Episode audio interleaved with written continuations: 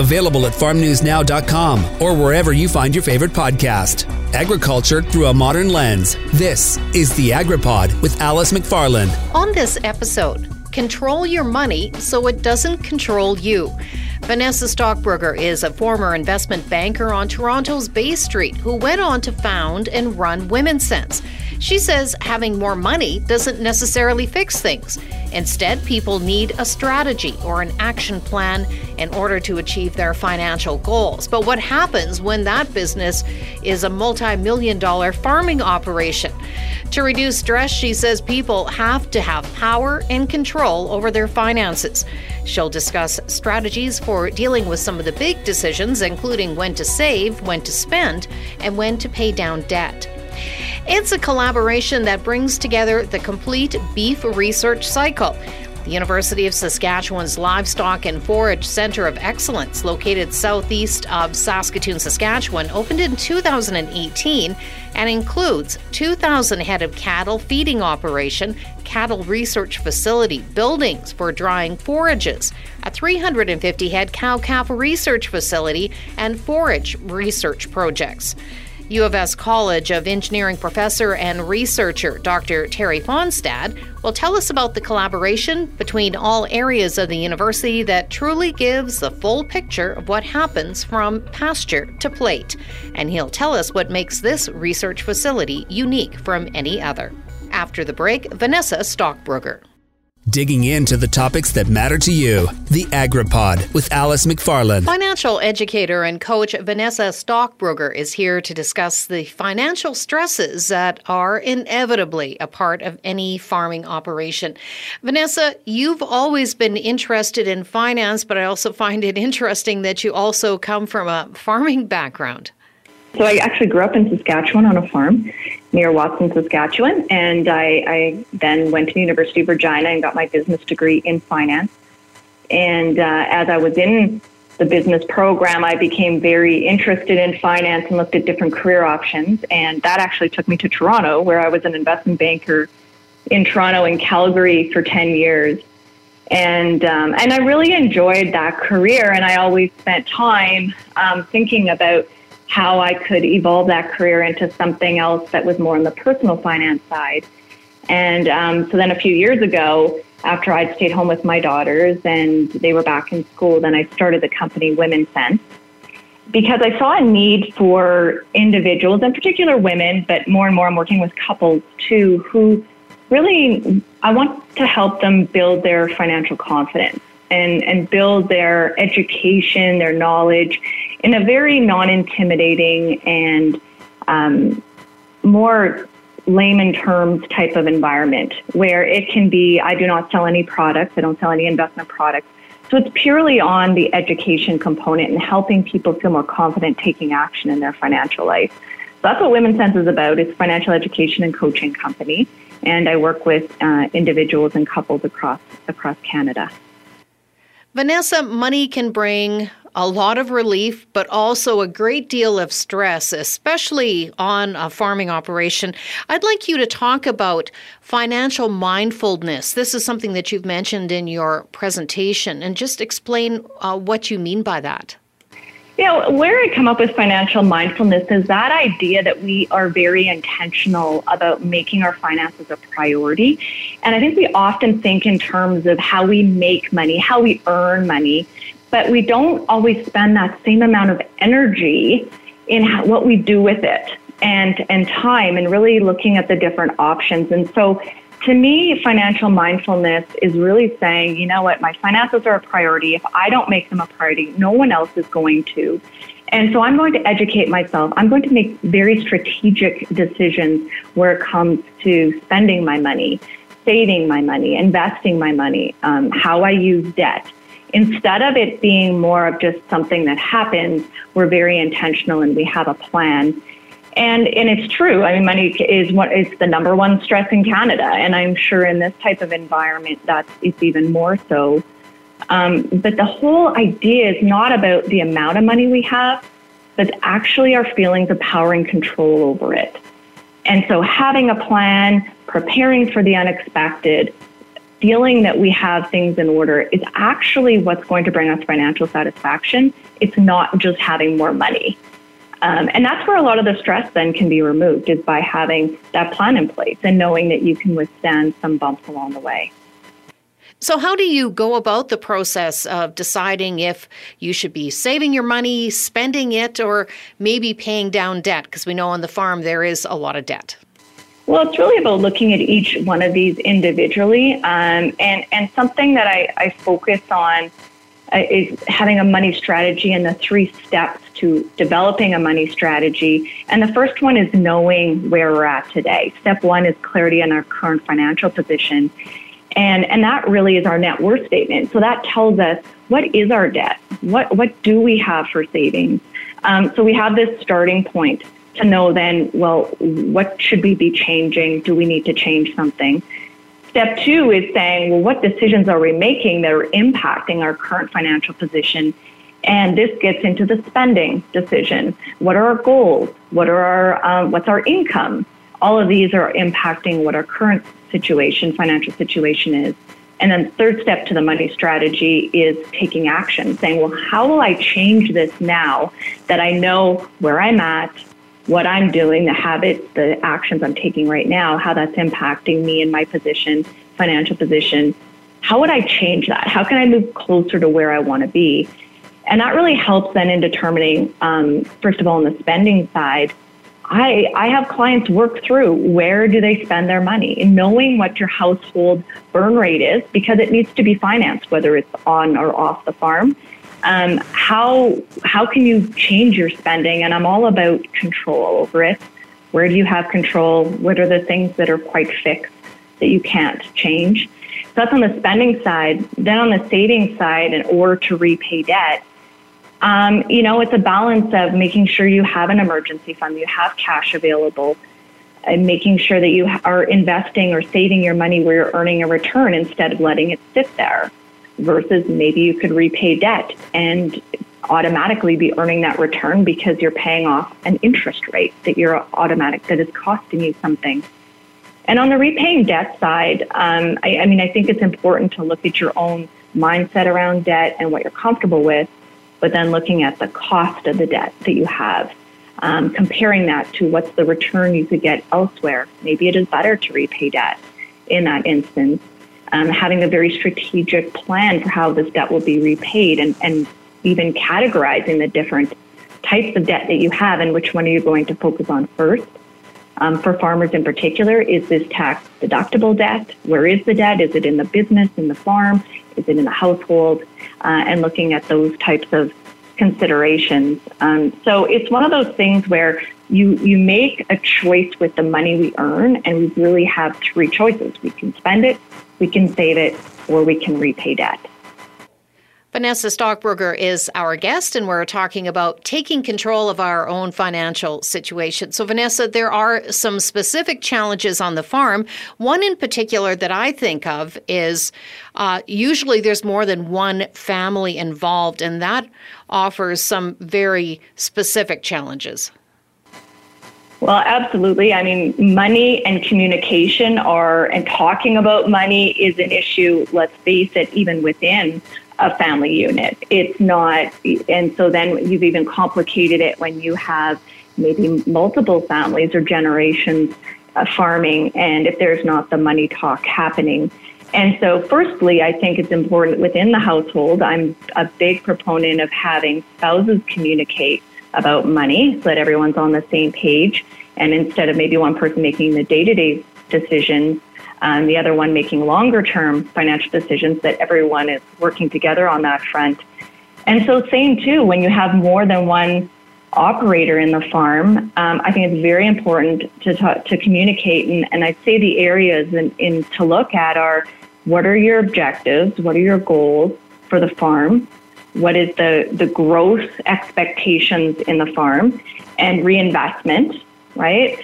And what's the lifestyle that each of the partners want? And that can be very different. And I think the more that you talk about that and people are aware of that, the easier you can work around that. And even talking about the involvement from the labor aspect to maybe someone's more on the financial management and managing marketing, for example, and one person is more hands-on in the field or with the operations. So understanding that position that you're in within the farm, and for sure having the conversation. I think regular meetings are important. Personally, my husband and I are involved with the farm, even with my brothers, and because we have our own land. But we also help them with some of their decision-making. We can be independent advisors to them to help them talk through some different things because we're removed from that. So while there are some unique situations when you're running a farm, it really comes down to running it like any other business and trying to keep the personal stuff separate, but running the business itself. You know, on the farming side, that I think it's even more important. I think someone making a biweekly salary can sometimes get away with a bit more fiscal mismanagement, if you want to call it that, or kind of just taking your foot off the gas and letting it manage itself. But I believe that the message is the same, if not maybe stronger, for anyone that has their own business. And you know, that is farming, where there is an uncertainty that there's a lot of other risks that you're taking on. And so making sure that you're managing the money to be able to fund the household, sustain the household, and have that buffer set up. Making those good decisions with your money is so important because you have to prepare for a difference in years and crops or in your agribusiness. So I would just say it's even amplified. So, Vanessa, there are a lot of options out there when it comes to saving and investing. How in the world do you wade through all of that? Because there are so many that are out there. Well, there are, and I think it can become, I know it can become overwhelming. And I would say the one thing on the savings side is that what I see a lot of is that there will be savings, and it could be a significant amount of money because maybe there was a sale of an asset, or for whatever reason there's built up cash that maybe you want to keep low risk, but then it might sit there not earning a return. And I just see it way too often. And even though we're in a very low interest rate environment right now, I really encourage people that if you have a lump sum amount of money sitting there that, yes, you might need in somewhat in the near future, say within the next 3 to 12 months, that you still look to earn some type of return, because I want people to get into the habit of that. Because we can't borrow money for free. We should not have our money sitting there earning no return. So there's options there. A high interest savings account is a great tool to use. And I really encourage clients to make that move or talk to their institution to just look at what their options are to get a higher interest rate, a higher return. And then on the investing side, I love that part of personal finance. And of course, I could talk for a long time on that, but there are multiple options. But, I think that's where people can get a little bit overwhelmed and they feel like they could do something wrong or that it has to be more complicated than it actually has to be. And I am a big advocate for simple when it comes to investing. I think there's some basic conventions that I want people to think about, their risk, their timeline, fees that they're paying. But if you don't understand what it is, then it's probably more complicated than it needs to be. But I love to help people understand what the questions are that they should be asking so that they make sure that they understand what they're actually investing, what they're investing in, and it doesn't have to be complicated. So the bottom line is control your money so it doesn't control you. Yeah, that's a great analogy. Yeah. And having that ability to feel that you are the one deciding where that money goes and that you are the one in charge. And it's very powerful. And that is where there's less stress and a feeling of empowerment. Vanessa Stockbrugger is the founder of Womencents, a financial education and coaching company. After the break, University of Saskatchewan professor and researcher Terry Fonstad talks about the important work that's going on at the Livestock and Forage Centre of Excellence. Digging into the topics that matter to you, the AgriPod with Alice McFarlane. University of Saskatchewan Professor Dr. Terry Fonstad is here to talk about the work going on at the Livestock and Forage Centre of Excellence. Terry, it really is a central location for a lot of different types of research. The Livestock and Forage Centre of Excellence is It's an amalgamation of a lot of our research capabilities here on campus and in Western Canada. And so physically, I think the focus of it would be considered 15 quarter sections of land that are southeast of Saskatoon, about 20 kilometers, 25 kilometers, in a block that allows us to do a cow-calf research facility that has forage plots, and then those animals then would go to another facility that's out there that would be a 2,000 head cattle feedlot facility. But the bigger picture is even bigger than that. It starts with the genetics and the disease control and the animal science between the College of Agriculture and the Western College of Veterinary Medicine and VIDO. And that then leads us to knowing the genetics and everything we need to know about the cattle out there. Those cattle then have those calves. They go out on paddocks where we've done forage plots, and that, you know, the best of those forage trials and go into 40-acre parcels that are replicates, and we can put cow-calf pairs out there. We can study the cow-calf pair performance. We can study the forage.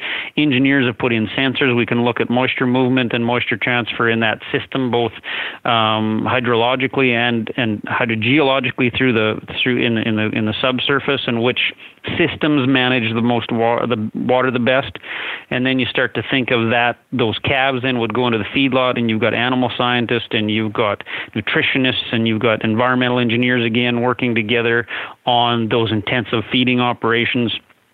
And then those cattle, when they're finished, would then be processed and go back to the university, to the food center, and you would have a steak on a plate that you knew everything about. It could totally trace it right back to the genetics from the Western College of Veterinary Medicine across the street. And so it's a complete circle of research that allows us to have synergies between what everybody else is doing, including even precision application of the manure from the facility and tracing of all those nutrients through the system. And so that's the big story, is that it's not just this Livestock Forage Centre of Excellence, it's that it's integrating all these different disciplines to get us the full picture and capturing the synergies between those disciplines of the work that I might be doing on our team on moisture movement below the forage actually tells the forage researchers something, which actually tells the cow-calf people something. So just explain some of the advantages of having various research projects concentrated within one geographic region. It really gives a complete farm gate to plate aspect of production. Well, it plays on the two things that universities are supposed to do. We're supposed to create knowledge and train people. And so when you're creating knowledge in our own little silos, we'll know an awful lot about what we're studying, but we don't know the impact on the other systems around us because we haven't been working together. And this allows us to work together, where the engineers know what the forage people, which knows to the cow-calf people, and are doing, and they also feed off each other, and the information is transferable. So the knowledge through those synergies becomes much more usable. We know much more about it. So there's a huge advantage when it comes to manpower, but also when it comes to training people in the industry.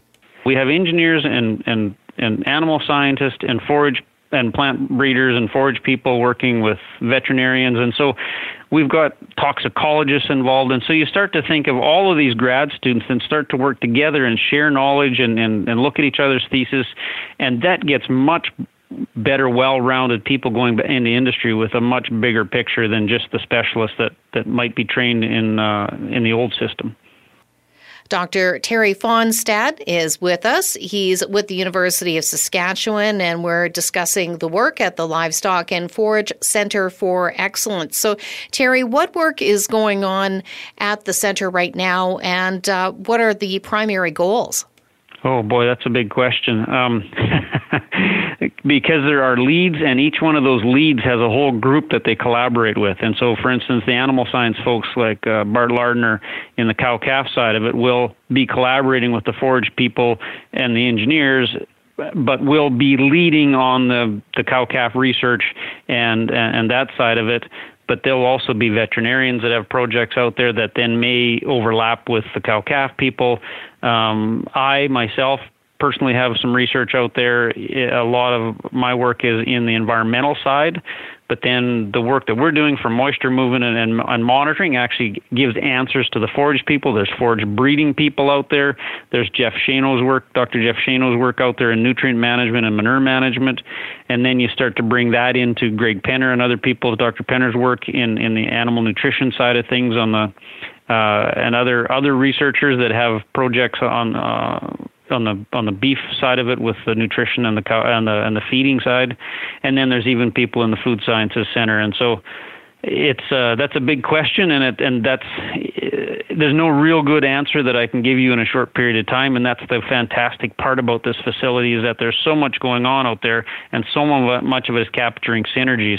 And that's from a researcher standpoint, it's just a big playground and a once-in-a-lifetime chance of opportunity to work in that environment. And we're collaborating with people pan-Canadian. So there's people across Canada that are actually working, collaborating at that facility. And so it's a great success story, and it's just goes to the testament of some people that have had the vision, both in the province and at the university. So from an industry perspective, what are the benefits of this type of research when it comes to application right at the farm? Well, I think there's a number of things. One of those applications is they can actually go there and see it. You know, they're active industry partners or researchers in this, and so the cow-calf guys and the cattle feeding people and the forage people, they actually fund the research. They go there. They're there every year to see what's going on. They're gaining the benefit of this integrated research, so they're getting this bigger picture and how things are connected, and they can implement that on their farms. And so I just think that that's why they're buying into it, and it fits more of what real life production is. Real life production is a complete system, and so they see us putting the system together and seeing and tweaking it, and not them having to take papers from 15 different researchers and trying to figure out how does that fit into my system. Well, I'm sure that you agree that research is important to the beef sector, and it really truly provides a science to support the industry. This is a huge opportunity for Canada to lead in that area of beef production and feeding people. I think there's a report that came out the other day that 86% of the feed that goes into beef cattle is stuff that people can't eat. And so as the world population increases and the demand for protein goes up, this is one of those avenues where we can turn grasses that people can't eat into protein that people can eat. And doing that in a sustainable manner is one of the big research focuses that this facility can put together. And Terry, just finally, tell us where we can learn more about the Centre of Excellence. There is a website for the Livestock and Forage Centre of Excellence, and there is a communications person, Lana Haight, that would be more than willing to connect you with who you are interested in talking to. And there are tours that can be organized if you're interested in that. It's not far from Saskatoon, and so we want to share the knowledge that's out there. So. University of Saskatchewan College of Engineering Professor Dr. Terry Fonstad. It's time for the weekly Agriculture News Roundup for September 7th, 2020. The federal government has started providing cash for food processors across the country to help them deal with the fallout of COVID-19. A $77 million emergency processing fund was announced by Prime Minister Justin Trudeau in early May. It's to help food processors adapt to COVID-19 protocols, including protective equipment for workers. Federal Agriculture Minister Marie-Claude Bibeau says $10.5 million of the funding has so far been allocated to 32 projects. They include projects for Olimel, JBS Foods, Maple Leaf Foods, and Safina Foods. The federal and Saskatchewan governments have made a $64 million pasture land swap. Environment Canada will acquire 800 square kilometres of pasture in the southwest. In return, the Saskatchewan government receives federal lands, fences and barns of equal value and 55 former federal community pastures, which have transitioned to producer control. Saskatchewan Agriculture Minister David Merritt said ranchers will continue to have long-term cattle grazing despite the transfer. The Conservatives have a new agriculture critic. New leader Erin O'Toole has appointed Ontario MP Leanne Rood to the ag portfolio. Rood has a varied background that includes politics and small business as well as farming. She grew up on a 1,000-acre vegetable farm, obtained a degree in criminology and sociology, and worked for the Harper government for 6 years. It was in that time that she worked with then Agriculture Minister Jerry Ritz on developing the Marketing Freedom for Grain Farmers Act that ended the Canadian Wheat Board export monopoly. Rood replaces John Barlow from Alberta. Another convention and trade show has been postponed. The Agricultural Manufacturers of Saskatchewan said after discussion and consideration of all the options, the board made the difficult decision to not go ahead. AMC said while it was not an easy decision, the well-being of its members comes first. A virtual trade show was considered, but feedback from the membership indicated the preference would be to wait for a time when they could safely gather together. The first half of 2020 was extremely good for Saskatchewan agri-food exports. Oilseed exports between January and July increased 27% over the same period in 2019. Canola seed exports were valued at $2 billion. Lower sales to China were offset by large increases to the European Union, France and Germany in particular for biodiesel production. In addition to canola seeds, Saskatchewan also exported $1 billion of canola oil in the first half of the year. Some of the highlights include sizable increases in wheat sales to China, durum exports to Turkey and Morocco, lentils to India and Turkey, and yellow peas to China. Farm Credit Canada is giving $1.5 million through its FCC AgriSpirit Fund to 92 community groups across Canada to support rural capital projects. Between $5,000 and $25,000 would be given to projects that include expenditures on equipment purchases and installation, energy-efficient building improvements and repairs, and the purchase of rescue and fire equipment. The AgriPod is produced by Colby Heiss with host and CJVR Agriculture Director Alice McFarlane and is a division of the Jim Pattison Broadcast Group. Available wherever you find your favorite podcast and at farmnewsnow.com.